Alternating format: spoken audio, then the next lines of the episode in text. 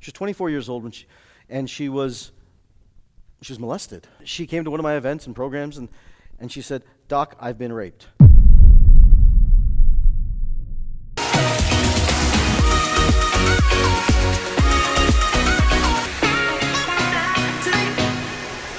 I'm going to make some bold statements here. If you were, because one in three women now have been molested. It's a fact. One in three women have been molested. Your nervous system is constantly working at a sympathetic state. I had a client one time, superstar client. She's just, just an amazing woman. She was 24 years old.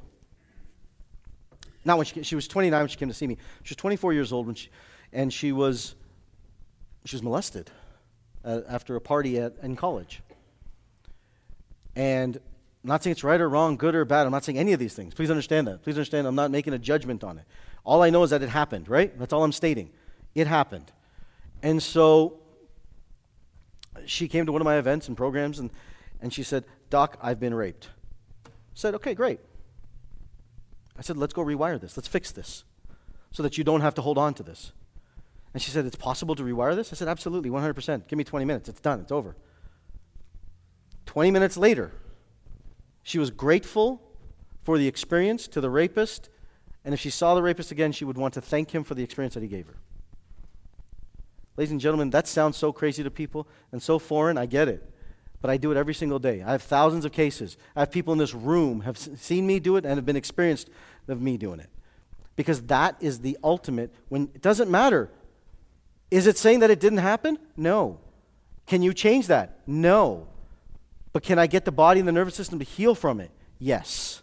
That's all we're talking about. I'm not making a judgment morality wise, is it a good or a bad judgment? I'm not saying is it right in the eyes of God or not. I'm not making any of these labels or judgments. All I'm saying is that it happened, and based on the nervous system, if I don't heal that, that nervous system is going to continue to get sick and continue to get unhealthy. And her body's going to get ill. That's all I'm making a statement.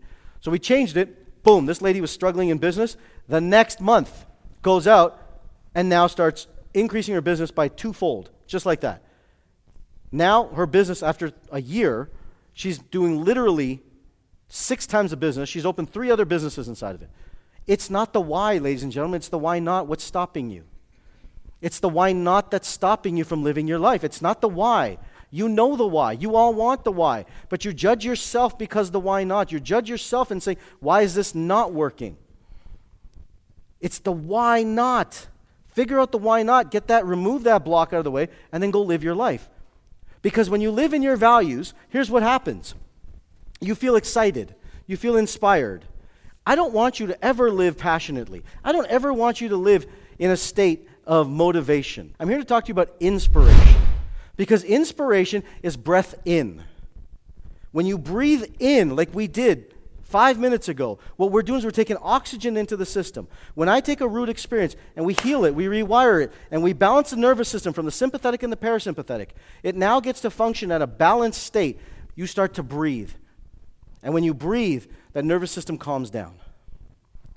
And oxygen now enters the system and breath goes up. How many people in my clients or programs have seen that happen and have their entire nervous system change because of that? Because that's how it works. That's how it works. So, how do you calm down the random access memory? That's always working. You've got to get oxygen and you've got to rewire the past. That's the only way I know how to really heal it. And I'm not against therapy, I'm not against counseling. But in my experience, so my humble experience is all I'm going to speak from, is that the more you tell your story, the more you're myelinating the brain to continue that path story.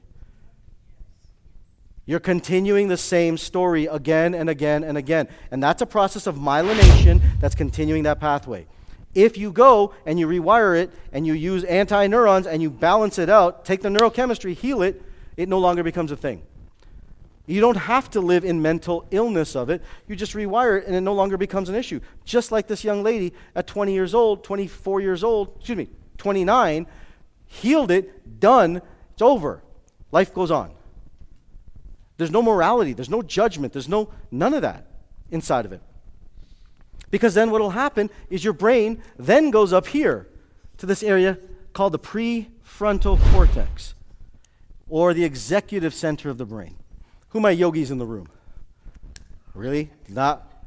Come on, where are my yogis? That's okay, you can be a newbie. A little bit. Idaho doesn't do yoga. This is a business opportunity. I tell you what, I'm going to start a franchise. You first got to resent the person, then you realize that they're doing exactly what you want to do. And Deepak's 75, 76 years old now. But when I was 15, 16, 17 years old, like what he was teaching, mind, body, health, is what I wanted to teach. And I was jealous. I was I didn't know any different. But today I'm kind of doing the same thing, but I just don't have a yoga spin on it. So that had nothing to do with anything that you needed to learn. So let's get back to the topic at hand. back to the information at hand. This prefrontal cortex executive center is what many yogis will call the third eye. You've heard of the third eye before, I'm sure some of you have. This third eye sits right here. It's actually prefrontal cortex. This is where the prefrontal cortex, the third eye, has the vision center, right? And they'll sit and say, when you do enough breath and yoga and meditation, you open it up and you open up the third eye. Have you heard that before? Yes. How many people have been able to do that? Please put up your hands. Good. I love that. How many people can do it consistently? Thank you very much. That's the hard part, right? I'm not against yoga. I think there's lots of modalities of healing. I just wanted to create a process, a scientific process, that I could do again and again and again and again repetitively. That it's not arbitrary.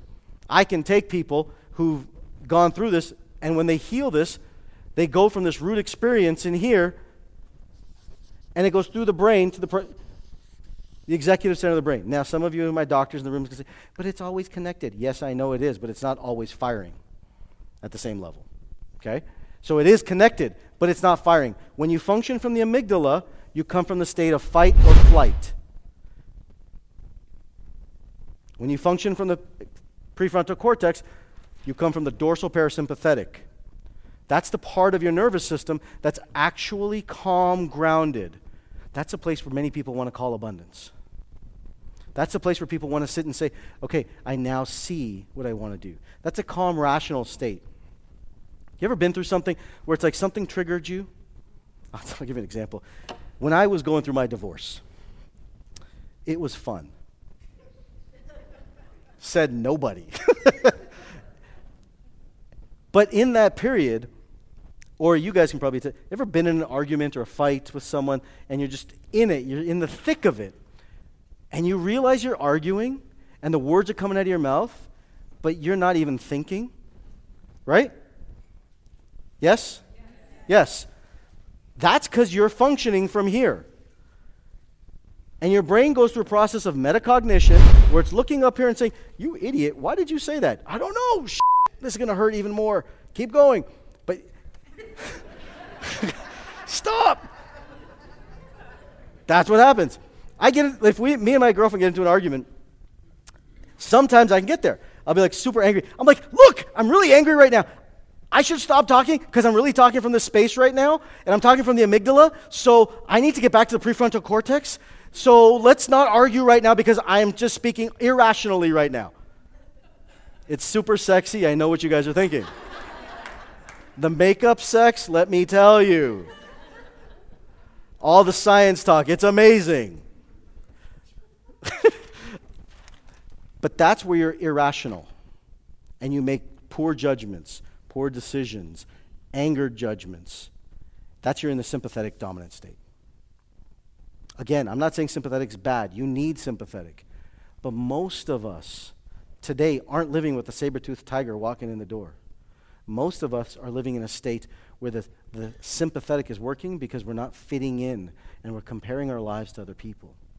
We're comparing what we do to others. We're comparing our life to other people, thinking that we should be. This is what we should have. This is what we should have done. This is what we should have created. And we're angry at ourselves. We're angry at the people around us, thinking that they, they should do something different or they should have done this. Why did you do this? I can't believe, Polly, you, didn't, you did that. I would have done this. And all these statements lead us to these points of anger and judgment. I've isolated basically these seven levels of brain in where we think from.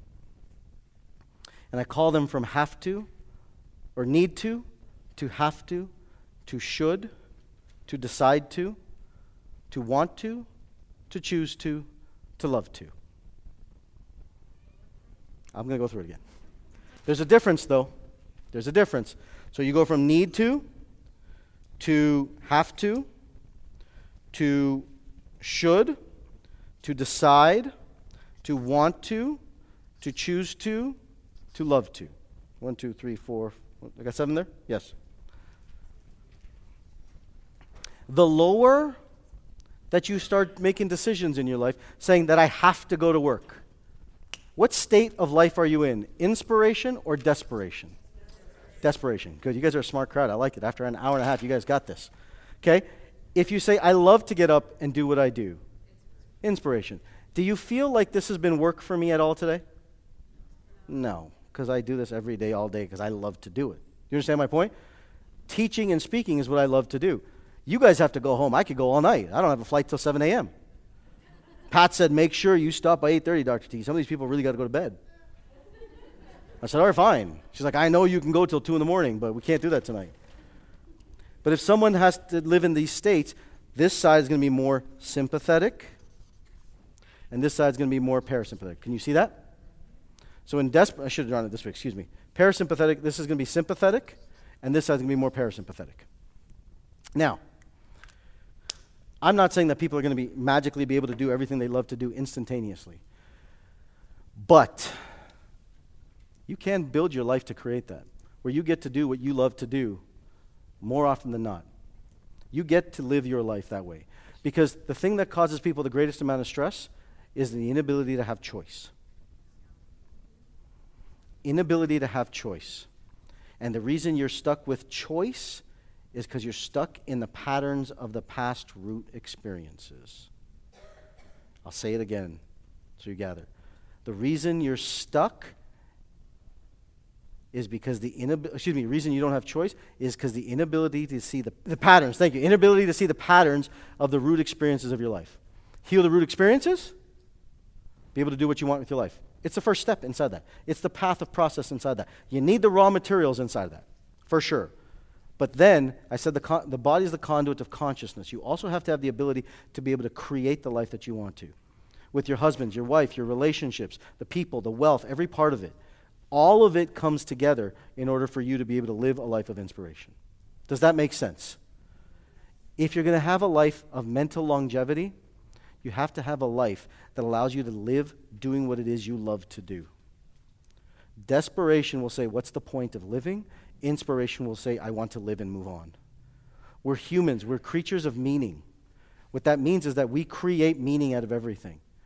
And the greater the meaning, the greater the mission we have with our life, the more people we want to serve, the more people we want to make an impact to, rather than ourselves, the bigger we're going to play in the game. And the bigger we play in the game, the more mission you have, the more you go serve, the longer your lifespan. It's a 100% correlation. If you enjoy this episode, make sure you subscribe so you're notified when the next episode is posted. Rate, review, and share this podcast with someone you think will like it. And remember, you can always find the visual version of this podcast on my YouTube channel. Just search Dr. Rewired. Thank you for listening. I'll catch you at the next perfect time. Thanks a lot.